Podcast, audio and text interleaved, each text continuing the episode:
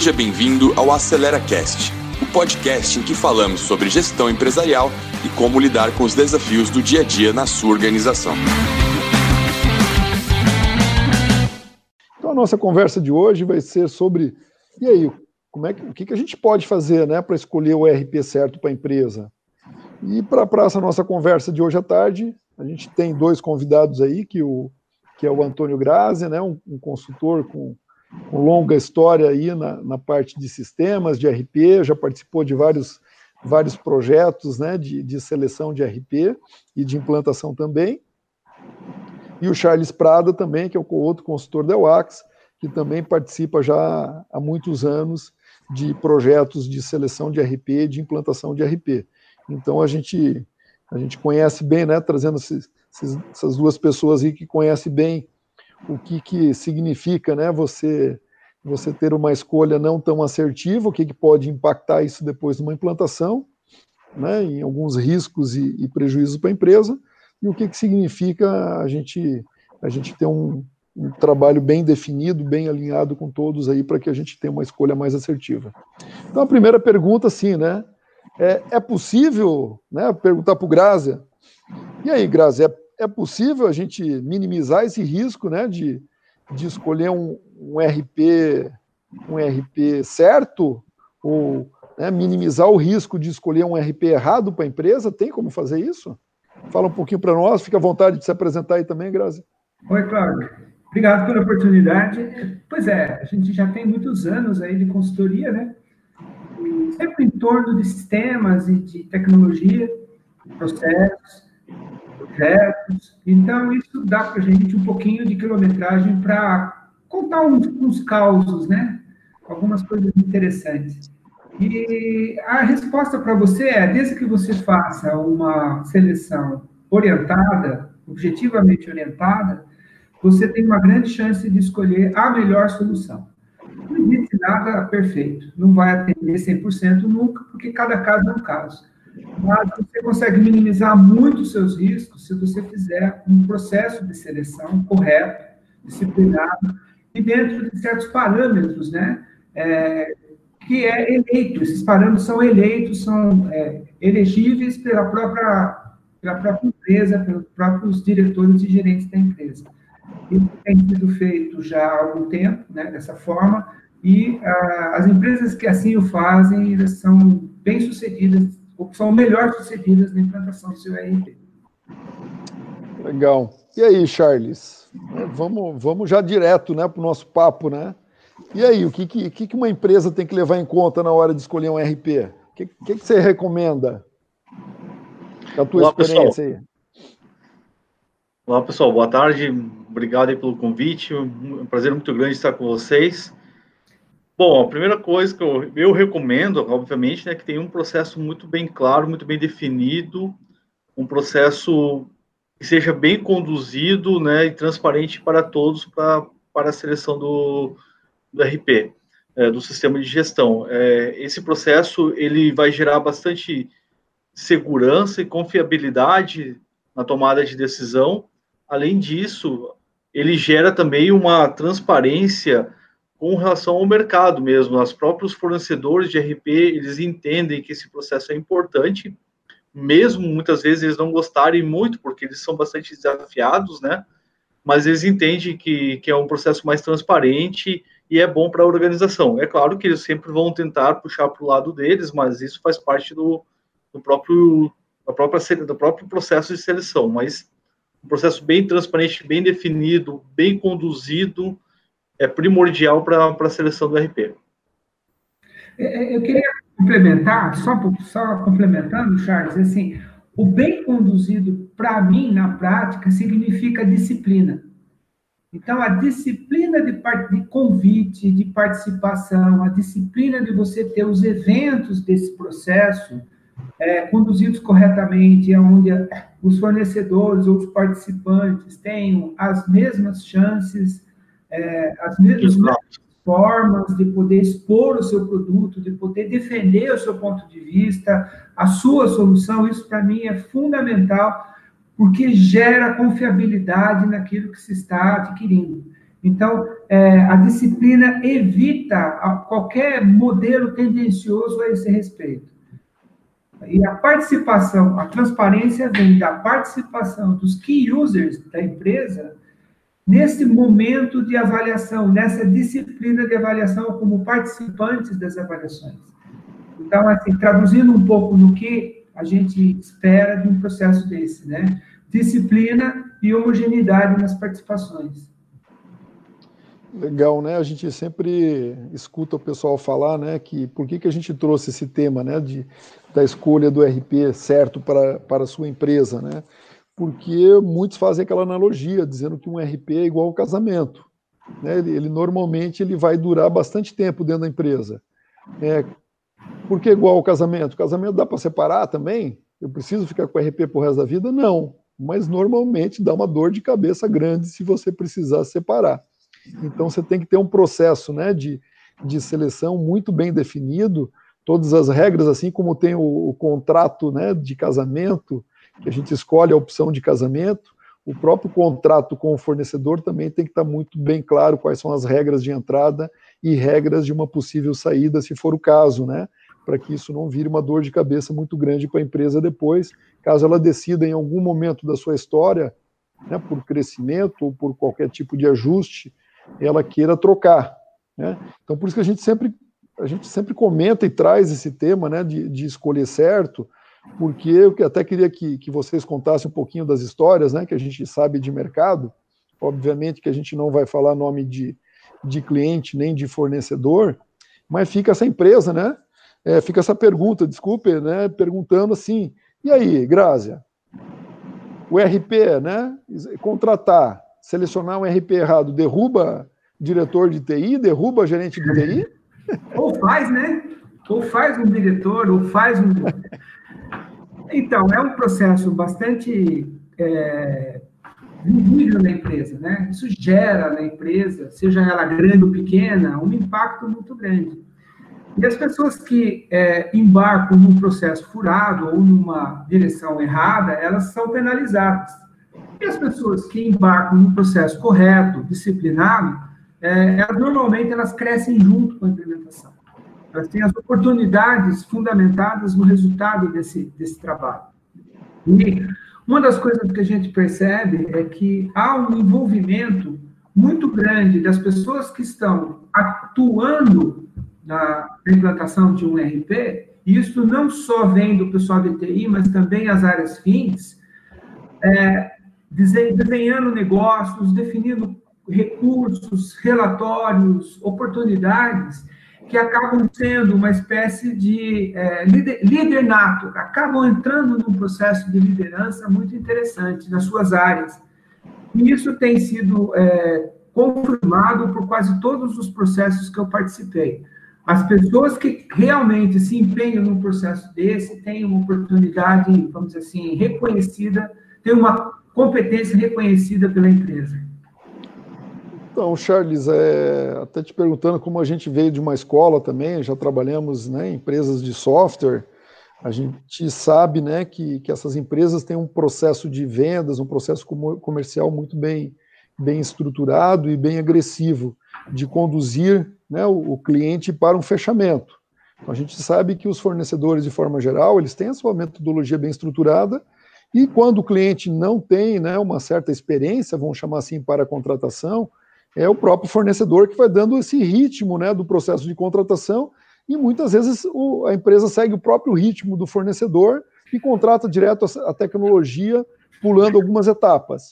E a gente sabe que, pulando algumas etapas aí desse processo, tem um risco muito grande da empresa de vir uma conta, uma conta maior do que se esperava depois de comprar a solução e no momento da implantação e manutenção dessa solução, essa conta pode ficar muito grande para a empresa, né?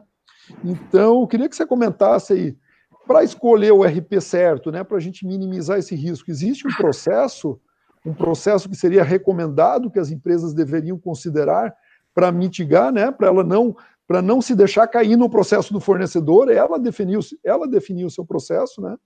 Existem etapas, assim, o que, que você recomendaria para as empresas né, que estão pensando em selecionar um fornecedor é, que, que etapas são essas que ela deveria considerar? Cláudio, é uma boa pergunta, mas antes dessa de responder, eu vou contar algumas histórias ali também que a gente já, já soube do mercado, né? Uma vez eu estava num cliente e daí eu perguntei, né, pô, mas como é que vocês chegaram nesse sistema, nesse RP? Ele, ah, cara, passou um vendedor aqui, a gente pegou e comprou. Então, assim, agora tava com aquela bucha, aquele problema, aquele abacaxi para resolver, né?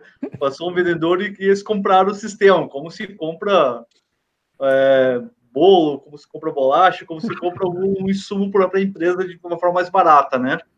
Então, a gente sabe que RP é, é muito caro. E outra questão, assim, voltada para o que você comentou, que as empresas elas possuem, claro, um processo de vendas e elas vão tentar vender muito mais do que muitas vezes o cliente realmente precisa, né? Esses dias eu estava entrevistando uma empresa e perguntei para o cara, tá, mas quantos módulos vocês compraram? Comprei 70 módulos da empresa, do, do fornecedor. Eu disse, cara, 70 módulos você comprou? Você precisa de 70 módulos? Cara, não sei se precisa, mas os caras me venderam, né? Então eu estou pagando. Pensei, Meu Deus do céu, imagina só o prejuízo que estão dando para a empresa, né? Então, o cara comprou 70 módulos, né? Olha só, uma empresa que não nem tem manufatura é, mas tudo bem, faz parte do jogo. E, e ainda, e ainda estufou o peito para dizer, cara, 70, nós somos bons, é. 70 módulos, né? Aí, como ele, como ele viu que a gente ficou assustado, que eu fiquei assustado, disse, porra, 70 módulos? Daí ele tentou justificar, não, mas é porque um é dentro do outro, um é debaixo do outro. Ah, então tá bom, beleza. Acreditou na conversa do vendedor, né? Vai ver a conta mensal deve estar lá em cima, né? É, mas com relação ao processo, são processos, ele possui algumas etapas bem claras e bem definidas, né? E são obrigatórias, né?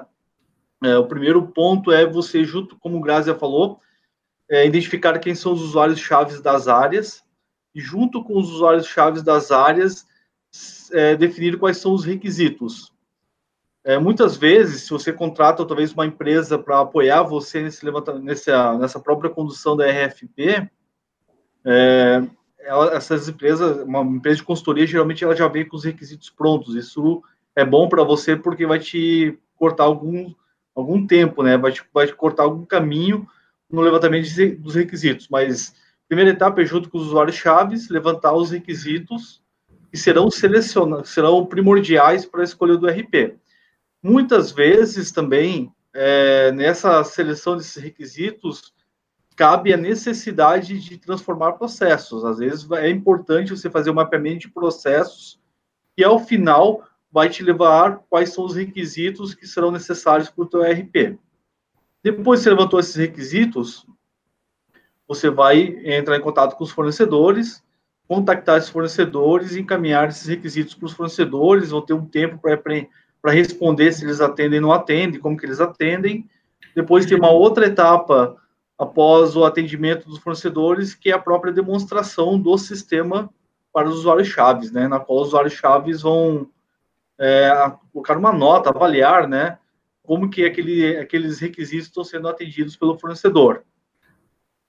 E outra etapa, que é uma etapa opcional, mas também pode ser executado, que é uma executar uma prova de conceito, né, uma POC, que é os usuários começar a utilizar, usarem o sistema por um tempo, conduzido pelo fornecedor, até para realmente ter certeza, se certificar que aquele sistema poderá ser o melhor, melhor escolha para a organização. Após isso, daí tem etapas de negociação, de valores, de tempo de projeto, na qual vai até o final, até bater o martelo junto com o fornecedor. Entendi. Grazi, aproveitando esse comentário do, do Charles, né, que ele falou da questão inicial ali do levantamento dos requisitos com os usuários, ele falou também da parte de processo. Né?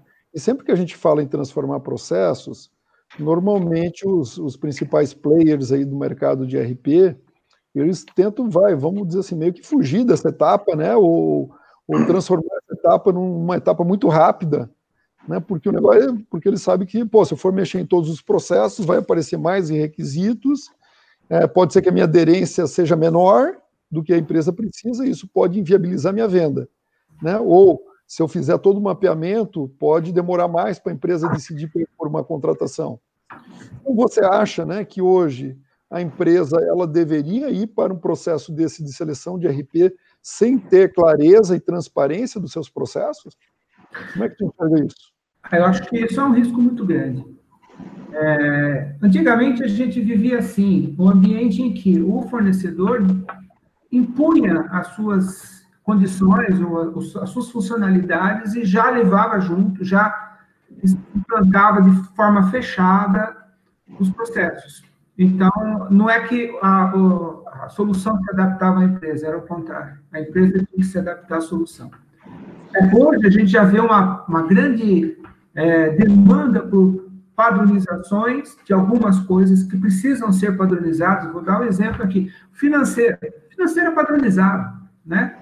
Mas é, logística, venda, compra, você tem muito espaço para poder é, adaptar a empresa. Então, hoje em dia, a gente já tem os fornecedores levando isso em conta nas suas soluções.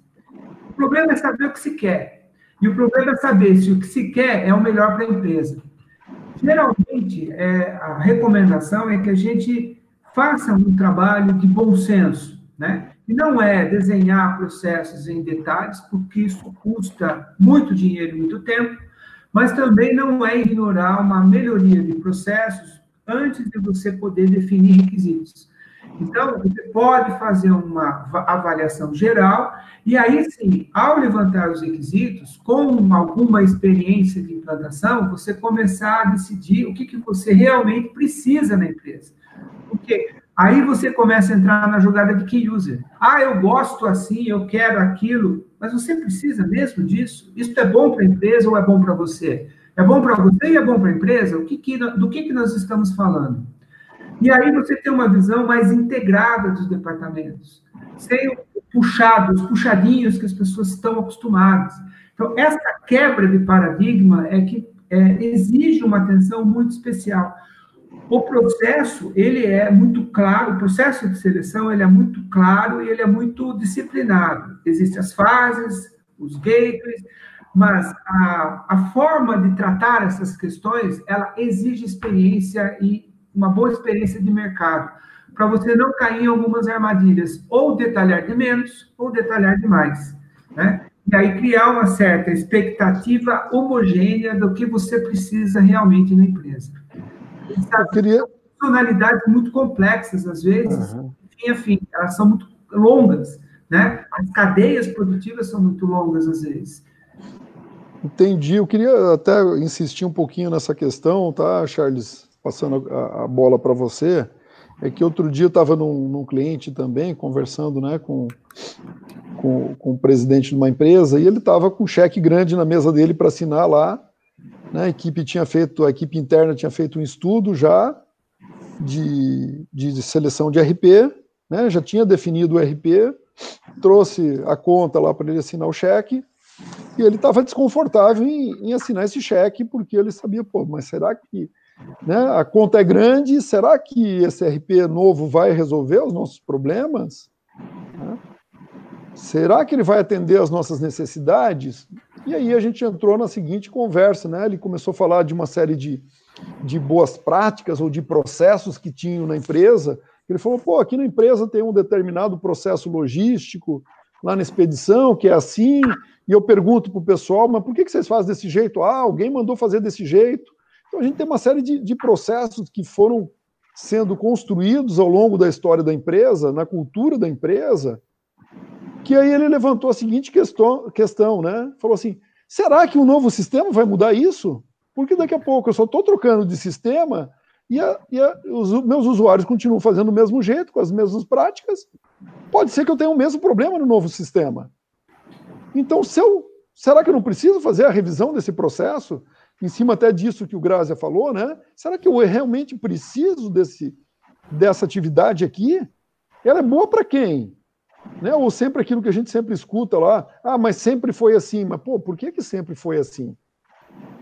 Então, será que esse não seria né, um ponto crucial, um bom momento para se fazer essa reflexão na hora de escolher um RP, de primeiro fazer uma revisão dos seus processos, levantar o tapete mesmo, né, e olhar o que, que tem embaixo do tapete para saber se aquilo precisa ser feito mesmo ou não, e a partir daí você ter esses subsídios. Então, essa dor que eu escutei, né, e já escutei de alguns diretores aí que tiveram que, que assinar esse cheque, ela é muito forte. E a conclusão que a gente chegou foi: pô, Não adianta mudar de sistema se eu não tiver o meu processo revisado. Né? Pode ser que eu vou continuar fazendo, né? É, é, aquela frase do, do, próprio Albert Einstein, né? Insanidade é continuar fazendo a mesma coisa e esperar resultados diferentes. E aí, o que, que, que, você acha disso, Charles? Você já se deparou com esse tipo de situação? Que, que, que você, você concorda com, com essa questão? Você acha que, que não precisaria fazer? Pode ir direto para requisito somente? O que, que você me diz? Então, Cláudio, a, a pergunta é bem importante é, tem um amigo meu que ele é um gestor de uma multinacional brasileira, uma empresa nacional, que agora já é uma multinacional já faz alguns anos. É, e daí um dia ele estava comentando comigo assim, pô, nós tínhamos um sistema, era no sistema nacional, sistema muito bom nacional, só que o almoxarifado nosso era uma zona, a gente nunca encontrava nenhuma peça, o cara perdia o maior tempo para encontrar a peça. Daí a gente falava que o sistema era uma porcaria porque não fazia controle do almoxarifado, não fazia controle da localização das peças, né? a gente trocou o sistema, não fizeram, não fizeram um processo de RFP, foram lá comprar um sistema é, do outro país, né, fala uma outra língua, não fala o português. Ele falou assim, cara, agora parece uma zona, a única coisa é que agora a tela é inglês, né, então a, a zona fica é uma língua, né, mas ficou a mesma porcaria, gastamos um dinheirão, o maior sacrifício para a gente fazer a colocar o sistema no ar e tudo, a minha, ele, ele é um cara que controla toda a parte de patrimônio da empresa, a empresa que tem uma, um fluxo de peças, de insumos muito grande, pô, ficou a mesma porcaria, né? Então, esse exemplo é um exemplo clássico de, cara, era óbvio que, tinha, que era uma área que precisava, né, fazer uma transformação de processos antes de implantar o RP, senão vai ficar a mesma coisa, né? E ainda gera uma frustração muito grande em todos os usuários e todos os gestores. A gente comprou e pagou um sistema muito mais caro, ou teve um esforço, uma energia muito grande, uma expectativa muito grande, e chegou na hora, uh, o resultado é o mesmo, a performance é o mesmo, a performance não mudou, e muitas vezes até piora, né? Porque daí o cara pega e putz, olha aí, ó, a gente colocamos uma energia, mudamos o sistema e ficou a mesma situação. Então vamos voltar, vamos tentar criar outros subterfúgios, né? Outras outras ferramentas paralelas. E quais ferramentas paralelas o cara cria? Volta para o Excel, né? hoje continua fomentando o Excel, né? Então, é, essa é uma situação que, que realmente precisa, é, um exemplo, né, que precisa de uma transformação de processos. E isso a gente vê muito no mercado, né? Muitas situações como essa. Eu acho que é, é, é fundamental detectar essas situações antes, porque às vezes elas estão escondidas debaixo de departamentos que, de alguma forma, geram resultados, a um certo custo, a um certo tempo. E aí você levantar, é o que o Cláudio falou, é levantar o tapete mesmo e olhar como que as coisas estão sendo feitas, né?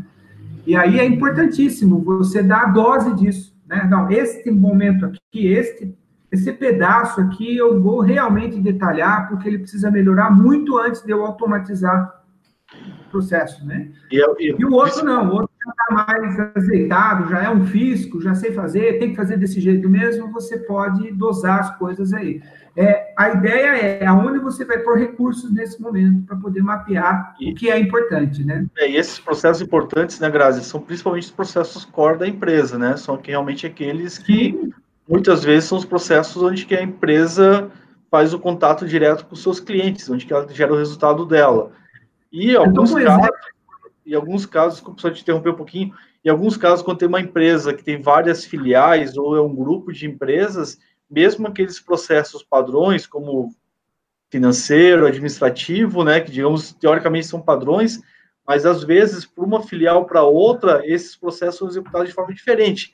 Daí nesses, nessa, nessas organizações também cabe muito o mapeamento de processo, né, mas com viés de padronização, de processo Sim. único. Né?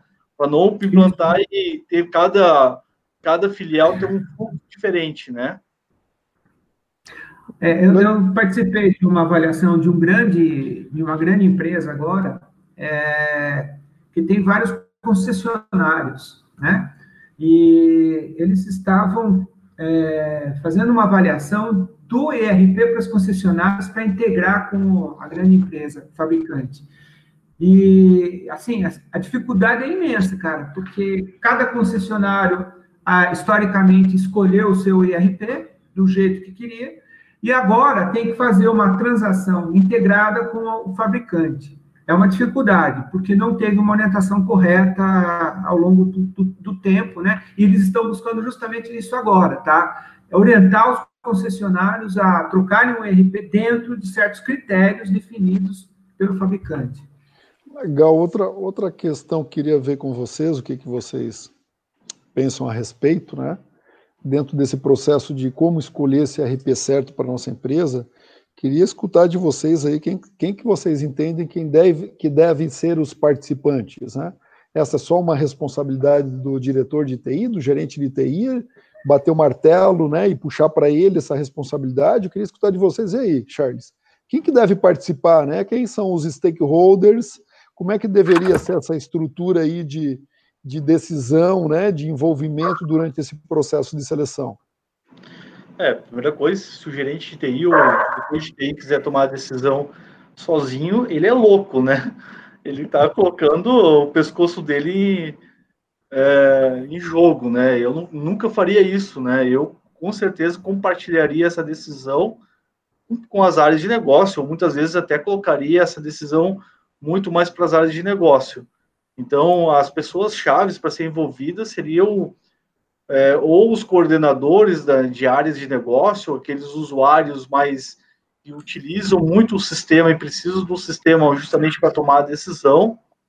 Então, aí envolve, é, em termos de usuários chaves, muitas vezes os níveis de coordenação, o nível de gerência, ou às vezes aqueles analistas mais parrudos, aqueles caras que realmente tem uma visão muito holística do, da empresa como um todo, já estão alguns anos na empresa, sabe como que ela funciona, sabe as dores, as necessidades, e, é, e esses usuários das áreas de negócio estão, lá, estão na área comercial, estão na área financeira, na área administrativa, contábil, muitas vezes você pode contactar é, um parceiro externo que presta serviço para sua empresa, mas que entende muito dos processos, isso pode ajudar.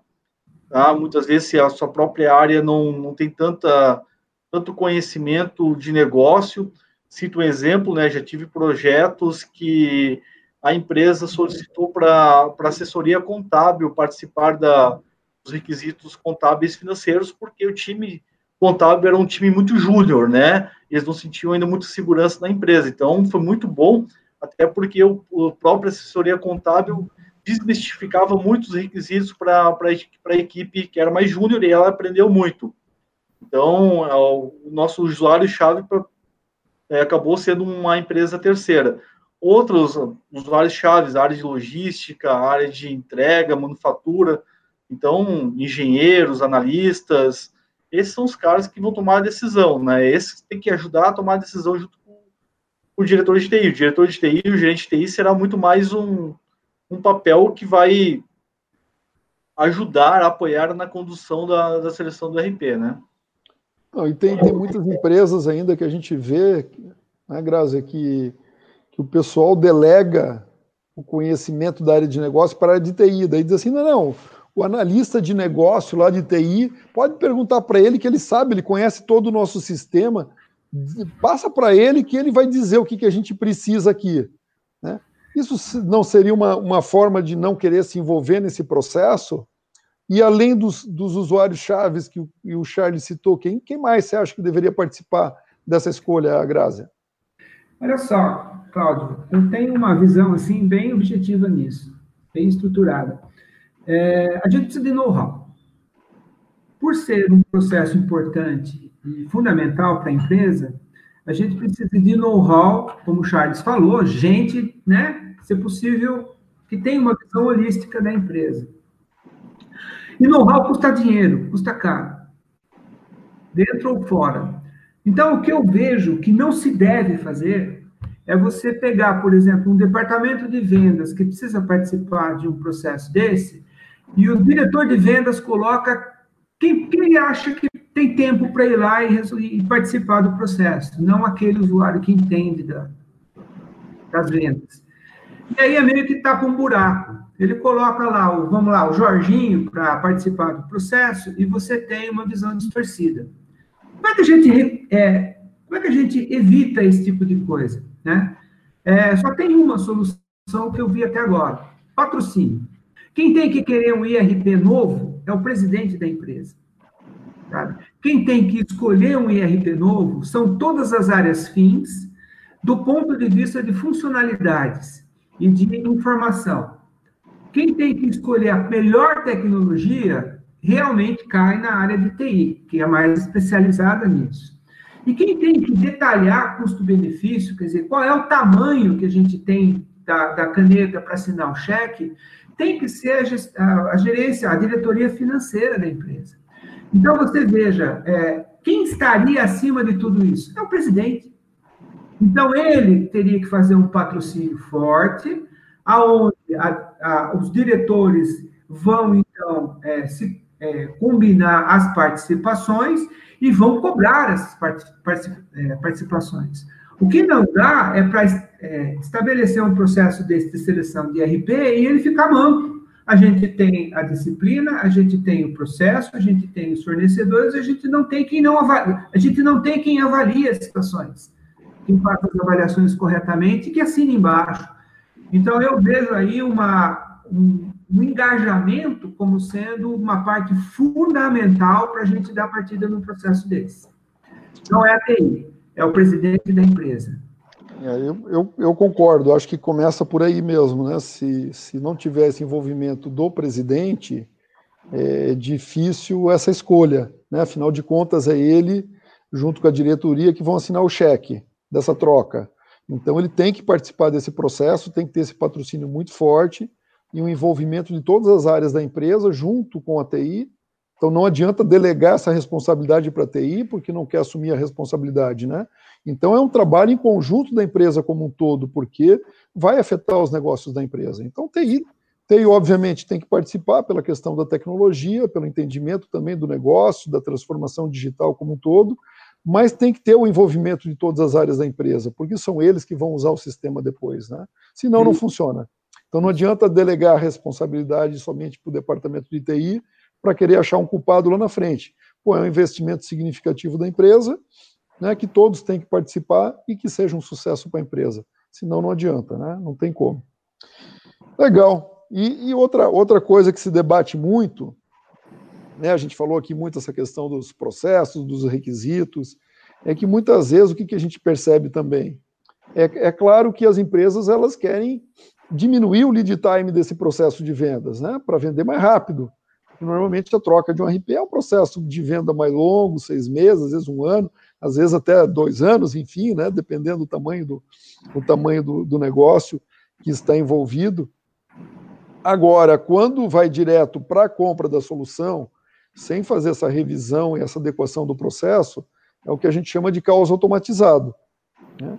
E muitas vezes o, o custo, né, o investimento da empresa, né, num primeiro momento parece um investimento adequado, porque porque o fornecedor muitas vezes ele, ele coloca um valor um valor interessante de licenciamento, diminui o valor do serviço, mesmo sabendo que a empresa precisa de serviço, de uma consultoria né, para melhoria dos seus processos, seus negócios, mas para vend vender, para não impactar sua venda, para não deixar a conta maior, ele acaba segurando essa parte da, de serviço. Né? Não, não, compra aqui o licenciamento, o sistema vai resolver os problemas da vida da sua empresa, né? E aí a gente sabe que essa conta ela fica muito cara depois, né? Vem, vem essa conta muito cara. Né? E aí, Charles, você que já, já participou né, de uma série de project recovery, né, de recuperação de projetos, de implantação de RP, conta um pouquinho daí o que, que acontece né, quando não se escolhe o RP certo, ou se escolhe dessa forma até que você contou agora, né? O vendedor passou aqui na frente, gostamos da conversa da pessoa. É, é isso. Pô, chegou na hora certa, nós estava precisando disso mesmo, cara.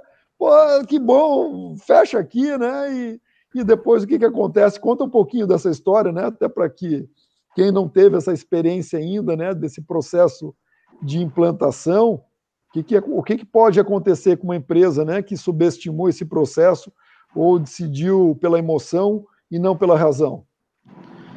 Então, parece uma coisa drástica, né, ou dramática, né, mas a gente sabe que tem muita empresa que depois que implantou um, um RP errado, ela teve dificuldades financeiras, né? A gente, a gente tem notícias isso, é, claro que obviamente a gente não pode abrir aqui quais são as empresas, mas se vocês pesquisarem na internet, vocês vão conseguir descobrir alguns casos é, de empresas que quase quebraram, quase faliram, né? Por, por uns motivos, uma seleção do, do RP errado, é, a conta vem muito alta, né? Como diz um, um diretor amigo nosso aí, falou assim: parece que eu entrei num táxi, mas não tem destino, né? O táxi está correndo, a conta vem todo mês e eu não sei onde que eu vou chegar, né? E, e já chegou algumas e o projeto já multiplicou algumas vezes o orçamento que foi estimado inicialmente, né?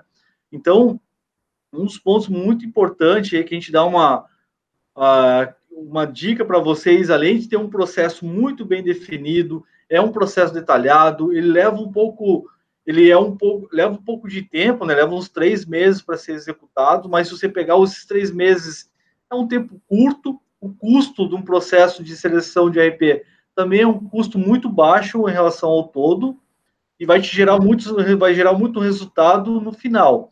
Além disso, tem um ponto bem importante que é o size, né? O que é o size? É o quanto que eu preciso de infraestrutura e quanto que eu preciso de licenciamento, tá? Para fazer a minha aquisição. Por quê? Porque quantas licenças eu vou precisar adquirir? Isso vai, vai gerar, essas licenças têm um valor mensal que você vai ter que, além de comprar elas, tá? Muitas vezes você vai ter que pagar uma mensalidade. E esse size, ele é importante, porque senão sua mensalidade vai ser uma mensalidade muito alta.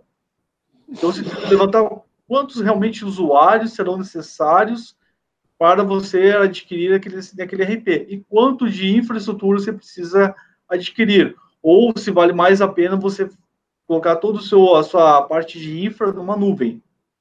Então, tem esses aspectos todos que precisam ser avaliados. Além disso, outro ponto bem importante que já pegamos em projeto é o cara foi lá e comprou um sistema para manufatura. Só não fez a projeção de quanto que ele teria que mudar na fábrica. E sabe que toda mudança de fábrica é um custo muito alto. Mexer numa, numa infraestrutura de uma fábrica, por exemplo, na parte elétrica, é, na parte de automação de uma fábrica, o custo é altíssimo. Muitas vezes, cada ponto, é, cada ponto onde que vai estar um sistema de gestão dentro da fábrica, às vezes custa 30, 40, 50 mil reais. Agora, imagina se tem uma fábrica muito grande, às vezes custa até 500, 1 milhão para fazer a alteração da fábrica para comportar, comportar aquele sistema. Então, todos esses aspectos de size, de licenciamento, de mudança na fábrica, mudança na infraestrutura, de infraestrutura necessária para aquisição, devem ser é, levados em conta no seu processo de aquisição. Legal. Sempre que a gente fala em processo né, de aquisição, de escolha do RP, um outro tema também que é, um, que é uma boa discussão que, que as empresas têm com seus fornecedores é a questão da prova de conceito, também chamada de POC. Né? Então, queria que você falasse um pouquinho a respeito disso, né, Grácia? O quanto é importante se fazer uma prova de conceito, o quanto é ou não é importante se fazer, né?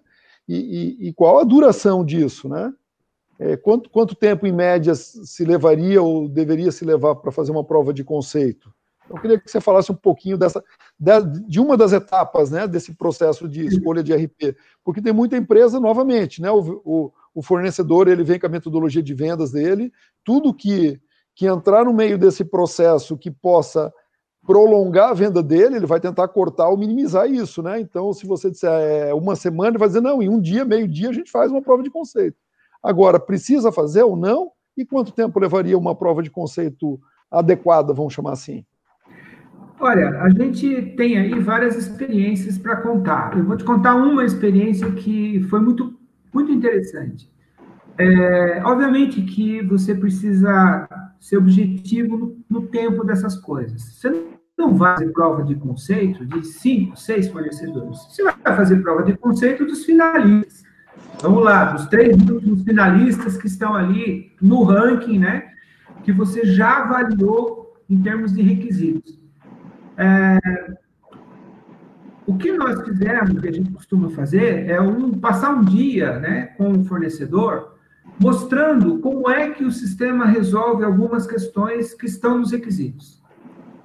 é, mostrando no sistema. Então, assim, é, ele pré-programa um sistema demo em que pode até conter dados fictícios da empresa ou dos movimentos, e ele vai mostrando para os key users, usuários chaves, né, é, como é que se resolvem as coisas. É, parece simples, mas esse é um processo, é um momento em que há uma, uma forte interação entre o fornecedor, a segurança e a abrangência da solução frente à expectativa dos usuários. Funciona muito bem. É, Normalmente, um dia por fornecedor para mostrar o sistema é suficiente. Então, a gente chama isso de POC. Às vezes, é, é recomendado também uma visita. Então, pede-se para o fornecedor uma referência, uma visita, é combinada essa visita e a gente vai junto, vai lá, vai ver como é que um, uma referência né, do uso da, da solução é feita. Vamos visitar, empresas parecidas, etc. Então, isso é muito comum também. É, e aí a gente tem os, os, os rankings dos fornecedores sendo é, refinados em função da percepção. Tudo isso tem método, tudo isso tem como se fazer. É, eu acho que isto funciona muito bem.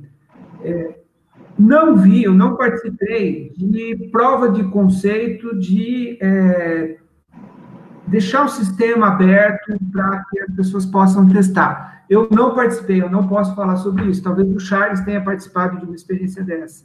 Então, é, eu também não participei, tá, Grazia? E os fornecedores nem eles não eles nem liberam isso, né? E tem uma razão muito importante, tá? Porque eles não, não vão estar acompanhando os usuários chaves a utilizar o sistema. E daí os usuários podem utilizar o sistema de forma errada e falar que o sistema não presta, né?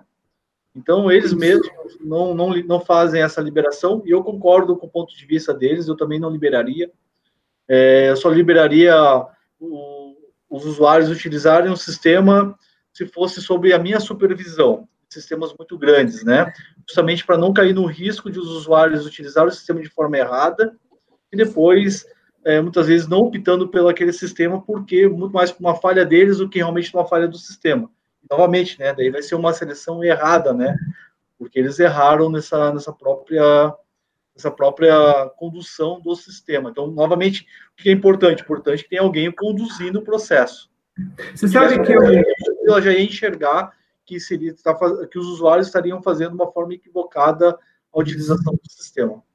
Você sabe que tem uma experiência interessante. A gente foi fazer uma seleção num varejista e assim Teve um fornecedor lá que mostrou para gente uma foto de mostrar o pipeline de vendas, o relatório de pipeline de vendas. É, é um filme, cara. Eu nunca tinha visto isso. O relatório é um filme gerado pelo próprio sistema, onde você vê as, as oportunidades sendo refinadas e caindo dentro de um modelo de, de abordagem direta, né? Para venda B2B. Cara, eu, assim, sabe o que todo mundo, se olhar para todo mundo assim, e todo mundo assim de boca aberta de ver como que uma coisa tão preocupante que era para a equipe de vendas foi solucionada de uma forma tão é, definitiva por esse fornecedor, sabe? Então, assim, é a oportunidade que a gente tem de validar conceitos, de receber novas propostas de solução das coisas. Isto é importante e é interessante e gera engajamento porque você percebe que o, o, o usuário final, key user, ele está dentro daquele processo, ele está vivo dentro do processo. E isso é importantíssimo depois da implantação no uso do sistema. É exatamente isso, né? Eu acho que o engajamento dos usuários chaves, das pessoas mais é, mais é, mais importantes para a seleção do RP é, nesse processo, isso gera uma facilita muito a implantação do RP posteriormente, né? Vai quebrar muito a resistência na implantação desse RP. E a gente sabe muito bem que muitas vezes muitos projetos de implantação de RP não funcionam justamente pela resistência das pessoas, né? Então, a gestão de mudança organizacional vai facilitar muito. Facilita muito. Você tem já um, um, um patrocinador interno ali da área, né, para aquilo. E o que eu tenho visto também é que o investimento nessa seleção de RP ele é compensado por uma aceleração da implementação. E muitas vezes, não é uma vez só, não. você economiza dinheiro investindo no processo de seleção desse. É, é, o que eu tenho visto, sabe? E o pessoal tem feito depoimentos aí até emocionado de ver esse negócio rodando, sabe? Porque você mata já antes a resistência. Né? Exatamente. E a escolha final, ela já é um compêndio das opiniões. Então, é, mesmo que não seja o sistema, eu como que use, por exemplo, não seja o sistema que eu gostaria, eu vejo o compêndio, a compilação dos dados, levando para um sistema X, entendeu? Eu entendo o momento da empresa. Isso é muito interessante. Legal. Uma, uma coisa que o, que o Graza citou aí também, né, que eu acho que é muito importante nesse processo de, de escolha de URP, é a gente fazer um benchmarking, visitar outras empresas do mesmo porte, né, do mesmo segmento de mercado, como é que elas estão rodando com, com, com esses ERPs que elas estão prospectando, né? É, não se limitar somente a uma ou duas empresas que o próprio fornecedor recomendou, mas pedir um, um leque né, de, de clientes que, que o fornecedor tenha para que a empresa possa escolher ali é, qual cliente que ela quer visitar e ver como é que funciona. Interessante até, né, que a gente já viu em alguns casos, o, o cliente pedir para o fornecedor indicar três clientes né, de sucesso que implantaram muito bem e também três clientes que não funcionou bem, até para que ele, que ele tenha essa, essas lições aprendidas para saber o que, que o que uma empresa está usando, a solução é a mesma, né? Por que, que numa empresa do mesmo segmento funcionou muito bem, implantou muito bem, e na outra, que é do mesmo segmento, não funcionou direito? A gente sabe que são tem muitas variáveis, não é só a tecnologia, a tecnologia é um dos pilares, mas a gente sabe que tem várias, é, muitas variáveis nesse contexto, né? Da, da cultura da empresa, dos seus processos e uma série de outras coisas, né? Que envolvem nisso. Então, assim, é, como é que você vê isso, né, Charles? Você que já participou desse, desses processos também, essa questão da visita, de você fazer esse benchmarking, para escutar não do fornecedor, mas de, de, clientes desse fornecedor, como é que é o processo de atendimento dele, né? E aí eu queria que você falasse um pouquinho também dos requisitos que a gente chama de requisitos não funcionais. Porque muitas vezes a gente só olha os requisitos que são funcionais, que são as regras de negócio, mas tem os não funcionais, que é o suporte que a empresa presta para você, né, o plano de melhoria do produto, enfim, tem uma série, a tecnologia que ela utiliza, banco de dados e tudo mais. Então, como é que entra, né? Como é que você enxerga esses requisitos não funcionais? Qual a importância? Se tem uma, se tem né, um, um percentual que você daria de importância para os requisitos funcionais e não funcionais? Como é que isso funciona? Então, Cláudio, vamos lá, né? Com relação às visitas, né? É, um dos pontos importantes é você fazer as, essas visitas que o cliente, que o fornecedor é, propõe. O fornecedor selecionou alguns clientes e falou assim: olha, você pode visitar esses clientes, não se limitando, a, a obviamente, esses clientes, pegar, buscar outros clientes que não estão no leque que ele, ele, digamos, entre aspas, preparou para você fazer a entrevista, porque, obviamente, que ele vai preparar alguns, né? Você conseguir pegar alguns, alguns, alguns clientes além do, do que ele realmente é, selecionou e verificar principalmente quem que era a equipe de serviço, como que foi a equipe de serviço que, que prestou a implantação, que prestou o serviço para eles, né? Eu acho que isso é um ponto bem importante. É, justamente porque a equipe de serviço, a gente sabe que ela vai ser o diferencial. Essa equipe de serviço é, é composta por consultores e gerentes de projeto do fornecedor. É, geralmente, até pegando uma dica, né, como se você fazer uma prova de conceito onde os usuários vão utilizar o sistema, solicite para o fornecedor é, que a equipe que vai implantar seja a equipe da POC também, tá? A equipe de serviços, ela é bem essencial. Outro ponto importante nessas visitas é você com, conseguir conversar com os usuários que estão utilizando o sistema, não somente com muitas vezes com o gerente de TI ou o coordenador de TI, o coordenador da área que, que comprou o sistema. É importante se conversar com os usuários chaves, verificar como que está sendo utilizado o sistema, fazer algumas perguntas, né? Ir preparado com algumas perguntas bem importantes. É, uma pergunta bem importante, que parece bobo, mas é importante, é conseguiu matar o Excel a empresa? Você falou assim, não consegui matar o Excel. Opa! Já é um ponto para você ficar com uma pulguinha atrás da orelha, né? É, verificar se realmente o projeto está tendo ROI, se foi calculado ROI nesse seu projeto, se os usuários estão satisfeitos, se foram feitas pesquisas de satisfação tá, com os usuários, isso é uma, algo bem importante. E com os requisitos não funcionais, é essencial o relacionamento com o fornecedor pós-implantação. Se as SLAs, né, estão sendo atendidas, se quando o cliente é, atualiza o RP, não, não vê novos bugs, né, ou bugs que já foram corrigidos não foram, não ressurgem, né, não renascem, tá? Esse é um ponto bem importante. É, verificar se realmente tudo que foi solicitado em termos de bugs está sendo atendido. Muitas vezes a empresa, é, pelo péssimo suporte que é, que é prestado pelo fornecedor, ela tem que criar uma área pré-suporte, né, que filtre, que faça o canal direto com o suporte deles, justamente para mitigar alguns problemas, né? Então, além um outro ponto bem importante também é ver o roadmap de atualização. A gente sabe que tem muito fornecedor de RP que não atualiza sua tecnologia e não atualiza suas funcionalidades. Então, é você solicitar um roadmap de atualização daquela, da, daquele próprio sistema. É, há duas semanas atrás eu fiz uma entrevista com um desses clientes e o cara me citou. Olha, agora eu acho que o fornecedor X está começando a investir no sistema, porque até então a gente não via nenhuma melhoria. Ah, legal, então... legal, Charles, até nessa questão né, que você comentou, né, de atualização do sistema.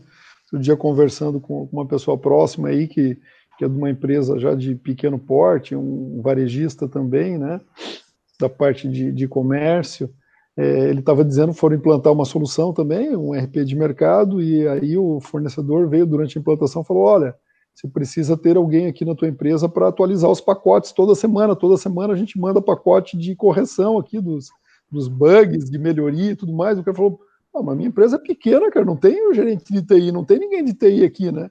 Não, então você que vai ter que fazer, né?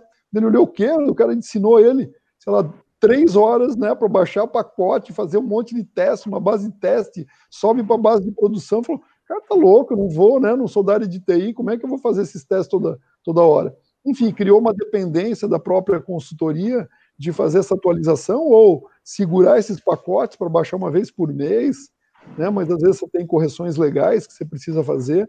Então, muitas vezes, isso também é um, é um problema para uma empresa né, de, de menor porte, que não tem uma equipe de TI é, tão grande assim para fazer essa, essas atualizações. Então, por isso que a gente chama de requisitos não funcionais, que é importante você conhecer também.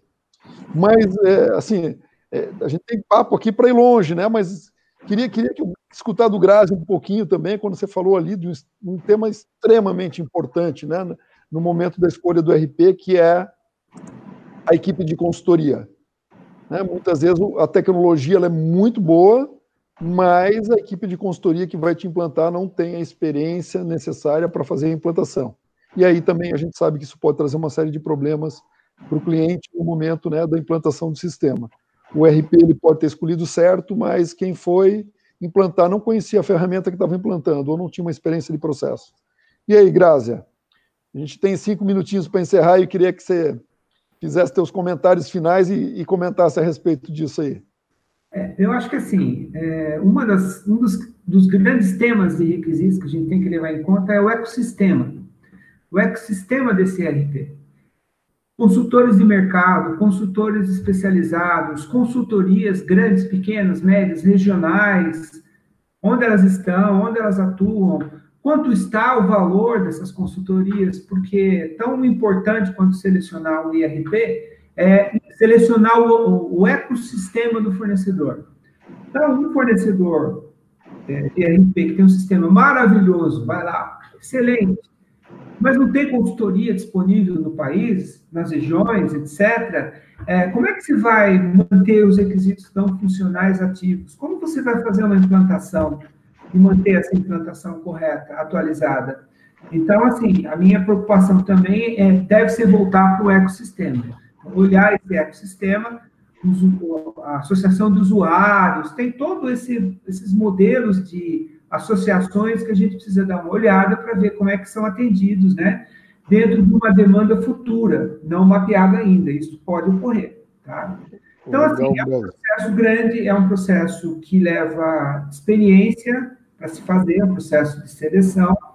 É, não é simples, porque ele é multifacetado, multidisciplinar, e ele precisa de muito patrocínio.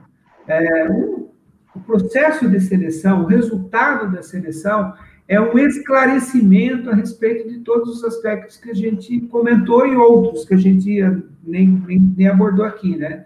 Por exemplo, capacitação, abordamos capacitação de usuários.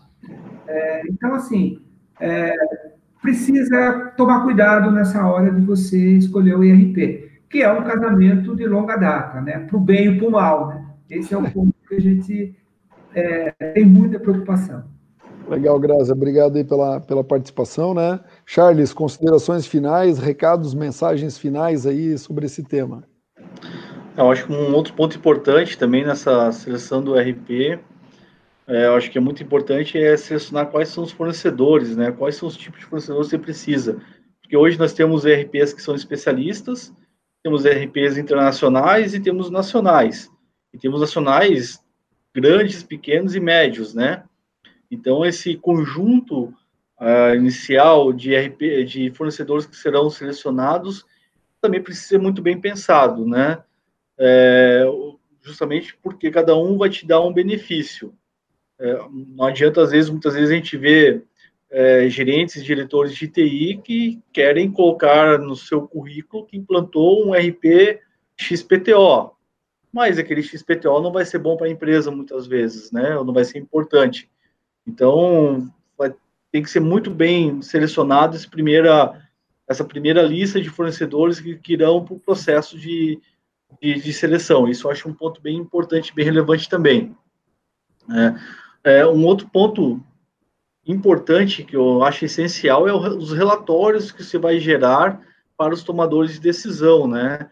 Tem que ter uma dose analítica muito grande, né? Você vai ter que expender muito tempo em analisando dados e informações porque vai ser no detalhe, muitas vezes, que a seleção vai ser feita.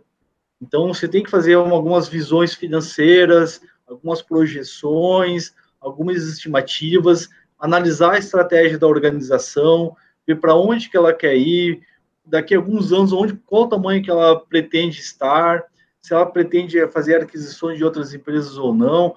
Isso tem que ser muito bem elaborado, muito bem pensado, porque se a empresa, às vezes, tem uma, um processo estratégico muito audacioso, daqui a dois, três anos, aquele RP que você selecionou vai ter que ser recontratado, né? E daí vai ter um outro custo, uma outra seleção.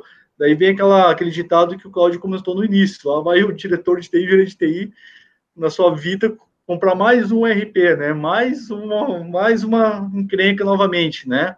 Então, tem vários aspectos que precisam ser analisados nessa própria seleção. E e, essa parte analítica de, de condução, né, muitas vezes de uma, um profissional, até um profissional externo conduzindo isso, isso gera muito benefício para a própria tomada de decisão. Legal, obrigado, obrigado, Charles. Eu acho que tem uma série de, de aspectos aí, né? Pelo tempo a gente não conseguiu abordar, o Grazia falou de capacitação. Eu só gostaria de deixar uma, uma recomendação final também, de um outro aspecto aqui que a gente não, não explorou, que é o alinhamento estratégico, né? A empresa olhar o seu planejamento estratégico para onde ela vai nos próximos anos e olhar se aquele RP que ela está selecionando está aderente à sua estratégia, né? Porque ela pode mudar o seu modelo de comercialização. A gente está nesse momento agora, né? Falando em omnichannel, de venda, né? Por várias plataformas, por representante, transformação digital a, a empresa ela pode querer se internacionalizar. E aí, será que se eu me internacionalizar, o meu RP está preparado para internacionalização? Será que eu pensei nisso? Então, acho que olhar o planejamento estratégico também é um requisito importantíssimo que deve ser considerado durante um processo desse de seleção. E algumas perguntas, né, tá, trazendo outro dia num, num outro cliente também que a gente estava conversando, que estava nesse momento né, de decidir, ou bem dizer, já, já tinha decidido, a escolha sem fazer um processo desse de seleção. Né? Quando, quando a gente conversou, fiz três perguntas para o diretor, né? Falei, então tá, você está convicto, né? Vocês estudaram internamente, tal, conduzido? Não, não, estudamos, tal. Tem um grupo de trabalho que, que se preparou, fez toda uma análise, estamos decididos, deve ser fornecedor X. Falei, maravilha. Deixa eu te perguntar um negócio, né? Você fez essa análise de aderência de quanto esse RP que vocês estão buscando está aderente à nova estratégia de vocês? ele vai atender essas diretrizes estratégicas de vocês, o planejamento estratégico? Quanto que ele está aderente? Ou daqui a dois anos, se você mudar a tua política de comissionamento, a tua política comercial, ele vai atender? Ele está preparado para isso? Ah, não analisamos isso. Falei, ah, tá. Vocês fizeram uma análise de aderência dessa nova solução com os processos de vocês? O quanto está aderente? Quais são as áreas mais críticas, mais aderentes e menos aderentes? E quanto vocês vão ter que investir em customização para fazer essa aderência? Vocês têm muito, vocês têm bem claro isso? O quanto vocês vão precisar investir em customização em termos de aderência e quais são as é, forças e fraquezas? É, não, não fizemos essa análise também. Ah, tá. Então, terceira pergunta, né? Fizeram uma análise de, de ROI, de retorno desse investimento? Em quanto tempo esse investimento na troca do RP vai se pagar? Né? Que ganhos que vocês vão ter com a troca do RP? O que, que ele vai trazer de benefício? Para que não seja uma troca de seis por meia dúzia. Vocês fizeram esse estudo? Em quanto tempo esse, RP, esse investimento no RP vai se pagar? Quais são os grandes ganhos que vocês vão ter? Ah, é, também a gente não fez esse estudo. Aí o presidente olhou assim, pô, tem que assinar um cheque desse tamanho e três perguntas que a princípio são básicas, a equipe que fez o estudo internamente não consegue responder? Como é que eu vou assinar um negócio desse, num investimento tão importante, tão significativo para a empresa, sem um estudo desse adequado? Então, a nossa recomendação final é essa, né? Se faça essa pergunta, né? O quanto está aderente às nossas estratégias, quais são os principais gaps que a gente já sabe que o RP não vai atender, porque nenhum sistema vai te atender tudo, mas esteja muito claro o que, que vai atender, o que, que não vai atender, para que não tenha frustrações depois e em quanto tempo esse novo sistema vai se pagar, que ganhos que ele vai trazer para sua empresa. No mínimo, essas três perguntinhas tem que estar muito clara a resposta na cabeça de todo gestor que tem que fazer essa seleção. Tá? Então, agradeço mais uma vez né, a participação do, do Grazi, a participação do Charles, obrigado pela nossa conversa. Sei que esse tema de, de RP é um tema que a gente poderia falar muito e muito tempo. Provavelmente a gente vai trazer um, uma outra, um outro bate-papo sobre isso também, né? Falar de gestão de mudanças no RP. A gente deve comentar sobre outros temas também. E agradeço a todos os nossos participantes aí. Continuem conosco. Toda segunda-feira, nesse horário, a gente tem um tema, tema novo, um tema legal para contribuir com todos vocês aí. E deixem as suas perguntas que a gente vai, vai respondendo né, durante o tempo para vocês todos.